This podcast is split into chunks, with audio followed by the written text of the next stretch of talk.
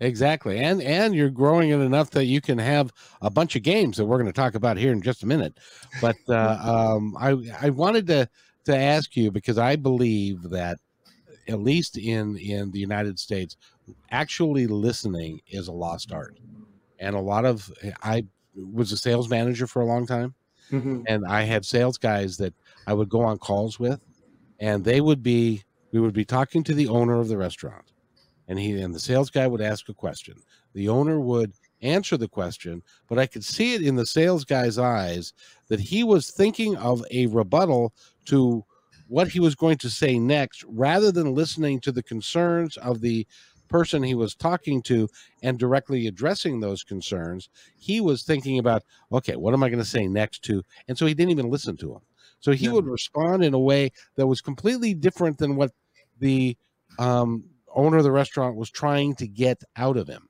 And uh, so I would have to take him aside and say, you need to stop. You need to listen because listening is how you find out what the customer needs, how they how you can best serve them, mm-hmm. and what it is within your power to do for them once that you know what they want. But if you don't listen, you'll never know what they want. That was my philosophy. Is it would you can I, can I come work for you? Let me share some visuals with you. And absolutely, you can definitely come work with me, never for me. Oh. You know, I mean, you're my main man. You're starting with me, starting center, division one. Um, this is what happens, my good friend, and you and you saw it yourself. They're too well rehearsed. They're too commercialized. They're a print. They're not a painting. They're not raw. There's no essence to it like what got them into this in the first place. They they're a character, they're not in character. And so that's a shame because they have such potential. And the moment that they can put their checkbook away and just start speaking with this individual at this restaurant or wherever else, that's how you're going to get the sale. And I was mentioning before with the Me Too technique, speaking about dogs and stuff, that's usually when I can anchor in and speak to somebody from the noises in the background, from a child or music or a dog that's when I know I got them because we can actually have a real conversation that's outside of what you and I were even talking about initially. And so if they can find that sort of me too moment, then A, they'll be more active listening then. They can reduce any sort of friction and be a lot more comfortable to speak with them. But no, I do agree that they should be planning their rebuttals ahead, but they're they're doing more acting. They're not reacting.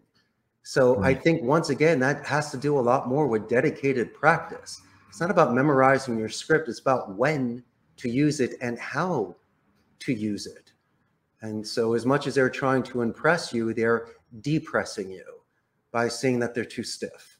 And that bothers me. I, I think people should sway with the wind a little bit. And sometimes things happen naturally.